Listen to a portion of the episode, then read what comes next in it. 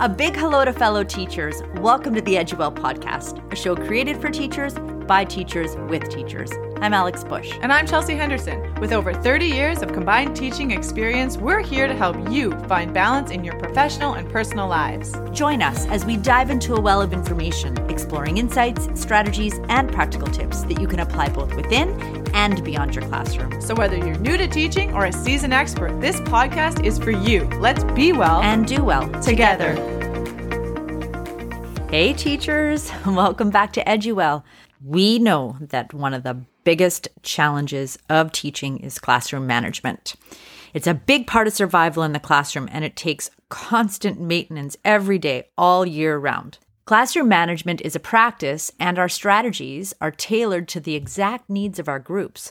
But you are only one person leading so many people who are all in the same room, all at the same time. So, this is really challenging stuff, classroom management. It is challenging, and it's challenging because, yes, you do have all of these personalities in one room.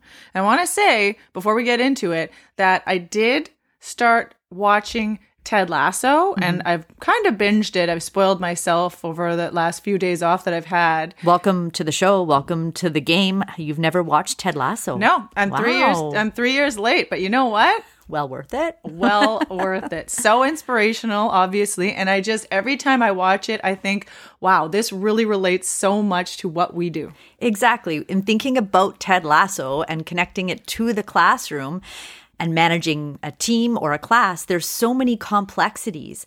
So today, let's focus on five game changers that we try to consistently practice in our school year and that I know Ted Lasso would definitely use on the field. What do you think? 100%. Okay. 100%. We're, we're always leading, we're always trying to lead with that kindness and that compassion, which is a lot of what I saw in the show. But let's start with our first one. What do we have, Alex? Game changer number one. All right. Game changer number one is to always observe and observe and observe and to really look at what are those minor disruptions that are happening in your classroom community. And I've always found it really helpful, Chelsea, to kind of notice what's going on and just observe. Like, kind of remove myself from the space and make a list and write them down. And then use that list to find solutions or to try to redirect or remove disruptions. Well, exactly. And we're always doing this in our work, right? It's it's that reflection and it's that okay, taking stock of what we have here and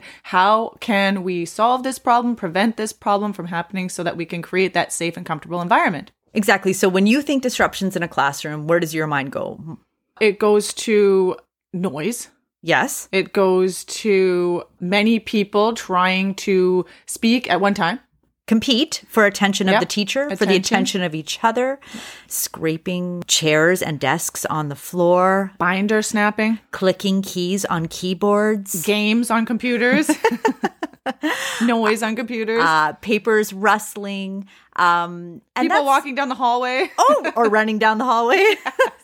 and those, you know, it's not a big deal if it's one or two noises, but our classrooms are jam full of students who are making those noises. So they all add up to a big cacophony of potential noises. So I like to think about ways that I can remove disruption. So for me, a really good example of this would be the pencil right? If a student doesn't bring a pencil to class, and it's never just one student, it's many, we can spend a lot of time helping the students find the pencils, borrowing the pencils, get them to go sharpen the pencils. And so I would look at that, I would observe that, and I would say, how can I remove this disruption from the classroom right. community? And so a solution to that is to have a nice bucket full of pencils that is already sharpened, and that way the students are able to independently get a pencil at the beginning of class. So you stop worrying about the fact that the student is not quote unquote being responsible and bringing it to class. You, you let that go for the greater good of removing that disruption. Yeah, and I mean, hey, you can just add that they can return that pencil, right? Right. So that's just one example. Mm-hmm. And I think that if you were to really put the time and effort into observing and creating that list, that you could remove many disruptions from your classroom. Right. And uh, let's talk a little bit about instructions on the board. Can we talk about that? Oh, absolutely. I always put a bullet list of what's happening in the period or in the day on the chalkboard or on the whiteboard, whatever your preference, obviously. And that helps eliminate any type of confusion in the classroom. What are we doing next? What am I getting out next? Because those transitions really can cause quite a bit of disruption in the classroom. So if students know what's happening one after another with that agenda, it's really just very helpful for organization. It removes that insecurity. And I know for me as a learner now, when I'm at a workshop or, you know, any sort of learning experience or even kind of um, a day where I'm running errands, I like to have an overall agenda so I know how long a task is supposed to last. You know, aspirational. Yeah, uh, yeah, and just w- when will when will we be done? When when will I have a break? And I don't feel comfortable now without kind of that sense. So uh, putting myself in the students' space, I would think they would really appreciate agendas. I- I'm going to share with you that once I started observing my classroom and making lists of what the disruptions were. Do you want to know? Can you guess what one of the number one disruptions actually was? Um, okay. Well, we've talked about binder snapping. That's a big one for Keys me. clicking. Is it, is it is it you? Is it your own voice? It is my own. See, you know this because you've been in the classroom for a long time. You hit a certain point where you realize, oh my goodness, it is me. I am a very constant source of noise, whether I am um, giving direction, giving redirection, giving praise, or just making unnecessary comments. I was finding that I was doing a lot of that. And in doing so, I was shifting the silent tone of the classroom. So once I realized that, I had to shift my practice. So I did I did some brainstorming and of course we work with wonderful colleagues who gave me really good feedback on on what they might do. And so I started to give direction and redirection and praise completely silently.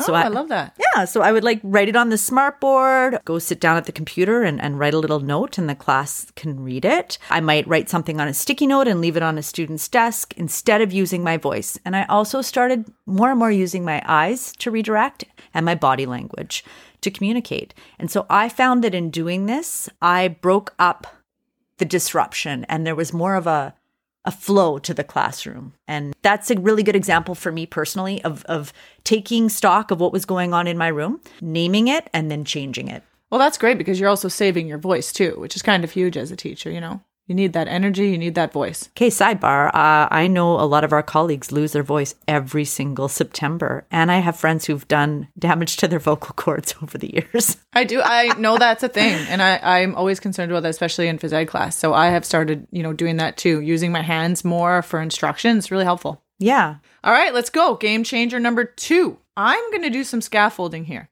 Now, as you're observing what the students are doing or not doing, pull out the I statements. Ooh, gotta love the I statements. Yeah, I uh, mean, when I heard about these in Teachers College, I was kind of like, you know, I was a little bit young, you know, kind of naive. And I was like, no, I, that sounds kind of cheesy. I don't know if I'm going to do that. Well, let me tell you, I use them, I don't know, probably a hundred times a day. I use them at school with my students. I use them at home with my own kids because it shows the kids that you value how they're feeling Yeah. and what they're doing. So this works extremely well, particularly after you have built a little bit on those relationships and you're getting to know people. So it works with feelings. I'll just give you some examples. For example, I understand that you are frustrated. Would you like to take a short break? It works for encouragement. For instance, I think you could do this if you adjusted this. It works for feedback. I really like that you included. It works for behaviors. I'm hoping or expecting to see a change in the way that you have. So I am familiar with I statements because of the married professors who taught me I statements several years probably before they taught you. I guarantee you we had the same profs. Mm-hmm. I love though how you just deconstructed it and named the different types. And I'm going to repeat them because I think they are very important. You can use it to validate feelings. Mm-hmm. All right? You're you're being seen and you give kind of a an out.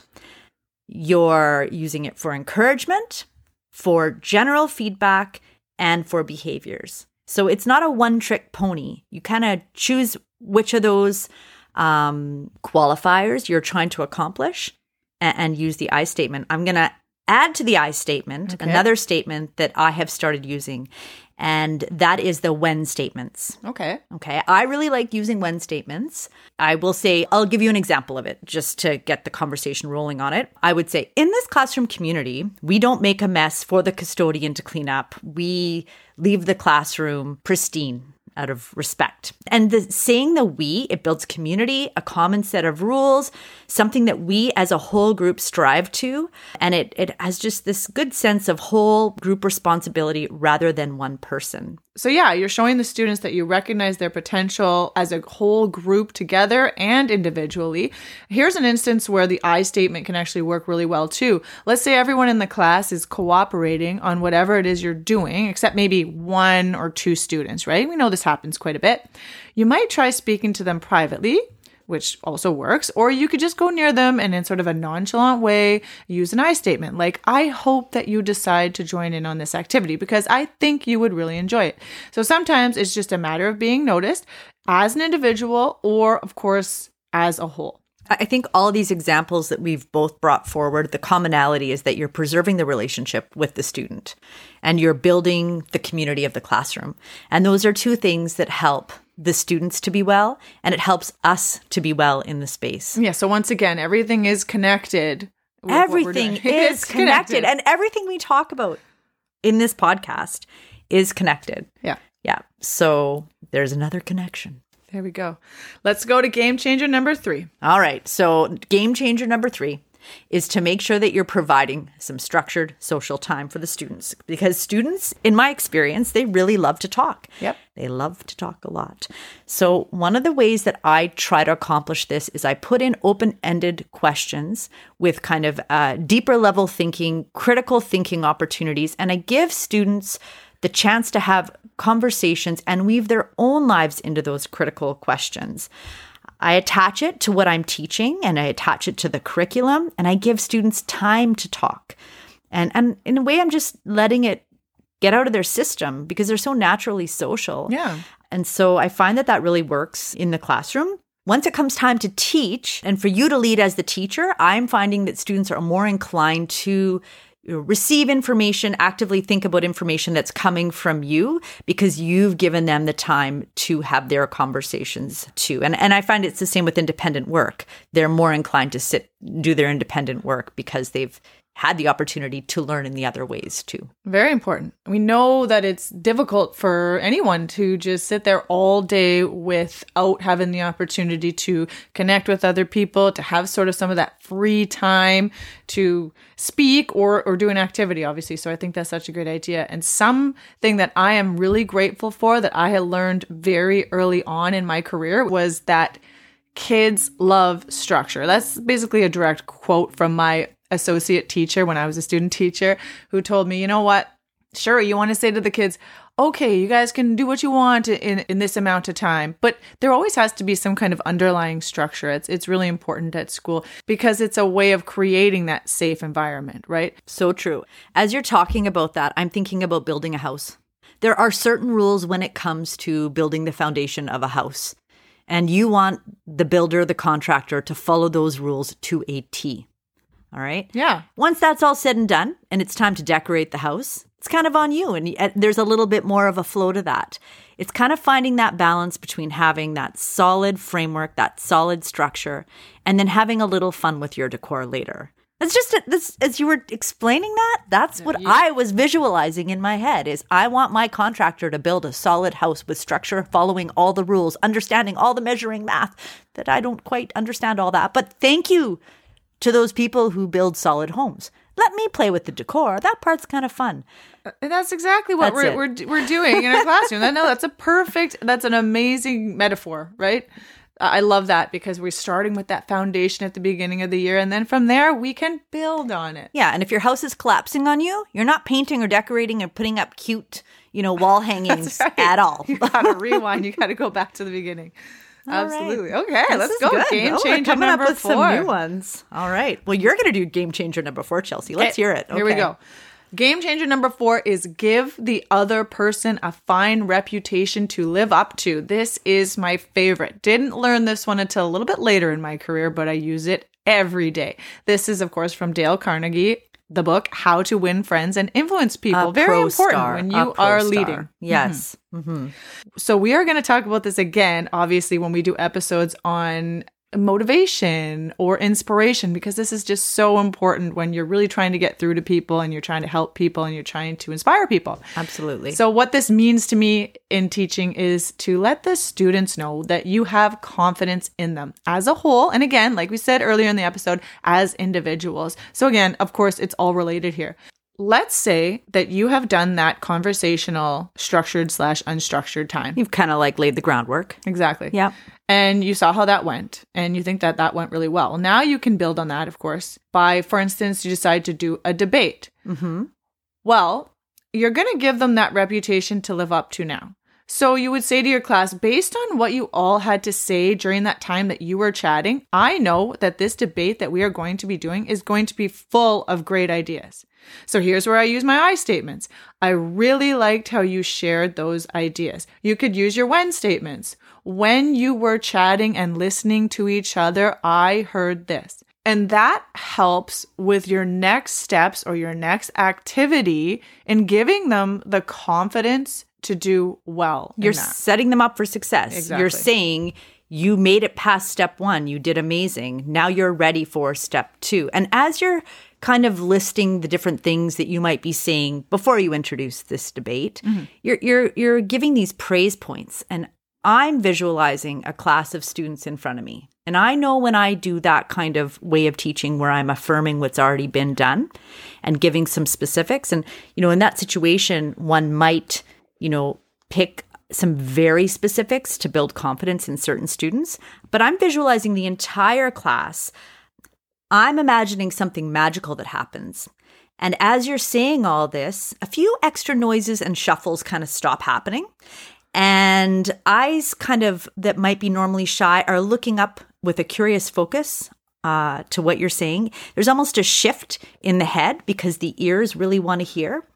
Postures perk up. And I bet every teacher out there who is listening right now knows that moment and how it looks and how it feels. So, Chelsea, when you captivate your audience like that and they know it's about them, they love hearing what they can do, those are the best teachable moments. Hey, I know that when someone tells me that they believe I can do something, I want to do it. Yeah. It's amazing because it's a form of encouragement that really ignites confidence in the other person or the other people. Now, I'm not saying that you say to your class, Hey, I know that you're all going to execute this layup absolutely perfectly on your first and second try. Not realistic. If you said that to me, I'd call you out. I would hope you would call me out on that. Well, I you know? would call you out because you know that I can't do a layup. But what you could say to me is, wow, Bush, you're really putting in a good old effort. And I noticed that you stopped taking that extra step or taking off with two feet at the end. Those are like incremental little changes Yeah, that you I could I would notice. say I like I like the way you tried this, but now I think you can adjust this. it's about process, not perfection. That's that's it. That's the bottom line here. Process, not perfection, right? So again, it's about noticing the ways students can improve bit by bit and observing and then catching them in the moment. Yeah, and catching them doing a good thing. All right, well, speaking of good things, let's talk about rewards and consequences. But either way, no matter what you do, it's a rhyme. Follow through. Oh, see, you know, this is good. this is so important. I always say important. Keep saying it. It's a good word. All right. It is so important to encourage students to work hard and to give them the opportunity to play equally as hard.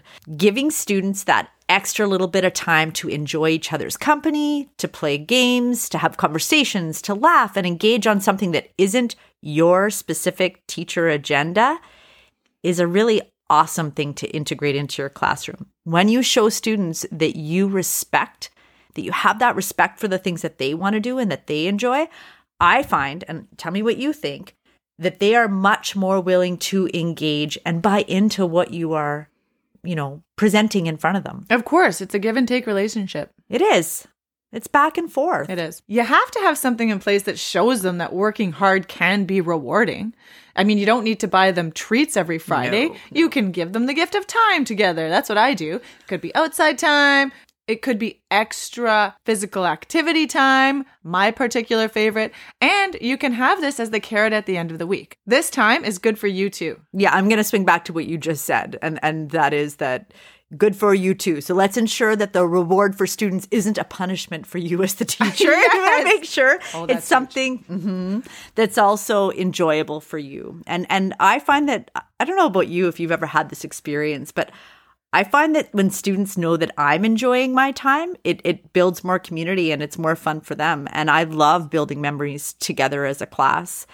And some of my favorite moments has been when I have let go of what is next and just been in that moment. I have a memory um, of a, a principal coming into my room on a Friday. And it was one of those Fridays where it was a choose your own adventure kind of thing. You Yes. know, we had accomplished everything. And there's a time in teaching where starting something new, you're not giving credit or um, you're not honoring bringing something new in on Friday. Yeah, absolutely. So the choose your own adventure was like you can organize the textbooks. Thank you very much, kids. Uh, you can uh, personal read. You can have a side conversation. You can play cards. Yeah, some kids might have been playing poker. I didn't see. I did not see. Uh, and a lot of kids would, would have been finishing up artwork um, and doing artwork just that they enjoyed doing. And and my principal came in, and I remember being a little bit like. Uh, Little little heart skip for a moment, and then you know kind of reset that and realize, no, this is quality what I'm doing. And she came in and I said, yeah, we're having, you know, uh, relaxed Friday. And, and she said, I think that's fantastic. I think it's so good that you do community building and big picture. That's what it was. It Oh, was yeah. community building. And so being able to give students the, the gift of time with each other and with you that is relaxed, not driven by producing mm-hmm. a product, Yeah. honors the relationship, honors you seeing the students for who they are. And you really get to see hidden talents. Like there are students that I have worked with who could organize my classroom in a way that I I do not have the capacity to do. And you start to realize what trajectory students might be heading towards. You Yeah. start seeing gifts in the students. And when you see that in them, that builds relationship too. Yes. Yeah. It does. It's all a reward in itself, to be honest with you. Absolutely. As, as, kind of cheesy as that sounds. It is. You gotta it's love gonna- it's only going to help you going forward with the class, right? They're going to look forward to that time. Yeah. So it's a reward It's for part them. of their week. hmm But if you're going to give a reward, you have to follow through. I think we need to stress that. This is so important. Yeah, because I I know that for me, I've probably uh, stagnated process with my students by taking away something that they'd earned because of behavior or something. So you really have to kind of lay out what your philosophy is on rewards and consequences. You do have to have a solid foundation for that. That's right. So, for instance, if you say, okay, at the end of the week, we're going to have games day, and then you go to an assembly and the kids don't behave as you wanted them to behave, you don't want to take away games day because that's kind of going to be a problem for yourself and for them. It would be best to find another way or another consequence to show them that that's not the way to behave in the assembly. Yeah, like a natural conse- consequence related directly to the assembly. I, Right. I I just think, and sometimes in teaching, it's also important to stop and think about what is a reasonable consequence instead of feeling like right away you have to, Yes. you know, say that. So just be like, we don't act like that in an assembly, and I'm not sure what happened there. I'm going to have to put some thought into what we are going to do as a result, and then give your buy yourself the time to think about it because often we speak too soon. that's such great advice. Well, thank you. You know, one one once in a while, Chelsea, Oh, yeah, I have right. Time. moments. No, that's really great advice. Yeah. It is important to think about it. You don't just want to jump to you're not getting this, and then you're like, oh no, I was planning to do this on Friday. And again, getting-" yeah, you're Yeah, punishing so- yourself. Yeah, exactly. You know, yeah. and yeah. So, I think, I, if I may reiterate this, is that sometimes buying yourself the time to think leads you to the best possible decision. And with our students, we feel like we need to always right away answer right then and there. We don't always have the answers at the tip of our tongue that are best suited to the situation. So, wait it out. And t- I'm telling you, with those words, we are going to wrap up this episode because Oh, that we, we have to word? go out on a high note, and that was it right there. I'm feeling like Ted Lasso right now. you are. That's you are. Okay, so this Okay, Ted. us- okay, Let's Ted. start- okay, Ted. Start right. us off with our takeaways. Okay, here are our takeaways. Number one, observe those disruptions in your classroom. Take stock, list them, make a plan to address them. Number two, try using those I statements to build relationships, to offer encouragement, to provide feedback, and to guide behaviors. And number three, implement structured social time to allow students to engage socially, clearing out all distractions and promoting focused learning. Number four, hold students to reasonable expectations based on their capabilities and potential for growth. And last but not least, consistency. Make sure that you are following through with both rewards and consequences. This is crucial for both credibility and trust. Teachers, thank you for listening today. Join us next time when we talk about you. And don't forget to leave us a quick review to help others hear our message. Until next time, be well and do well.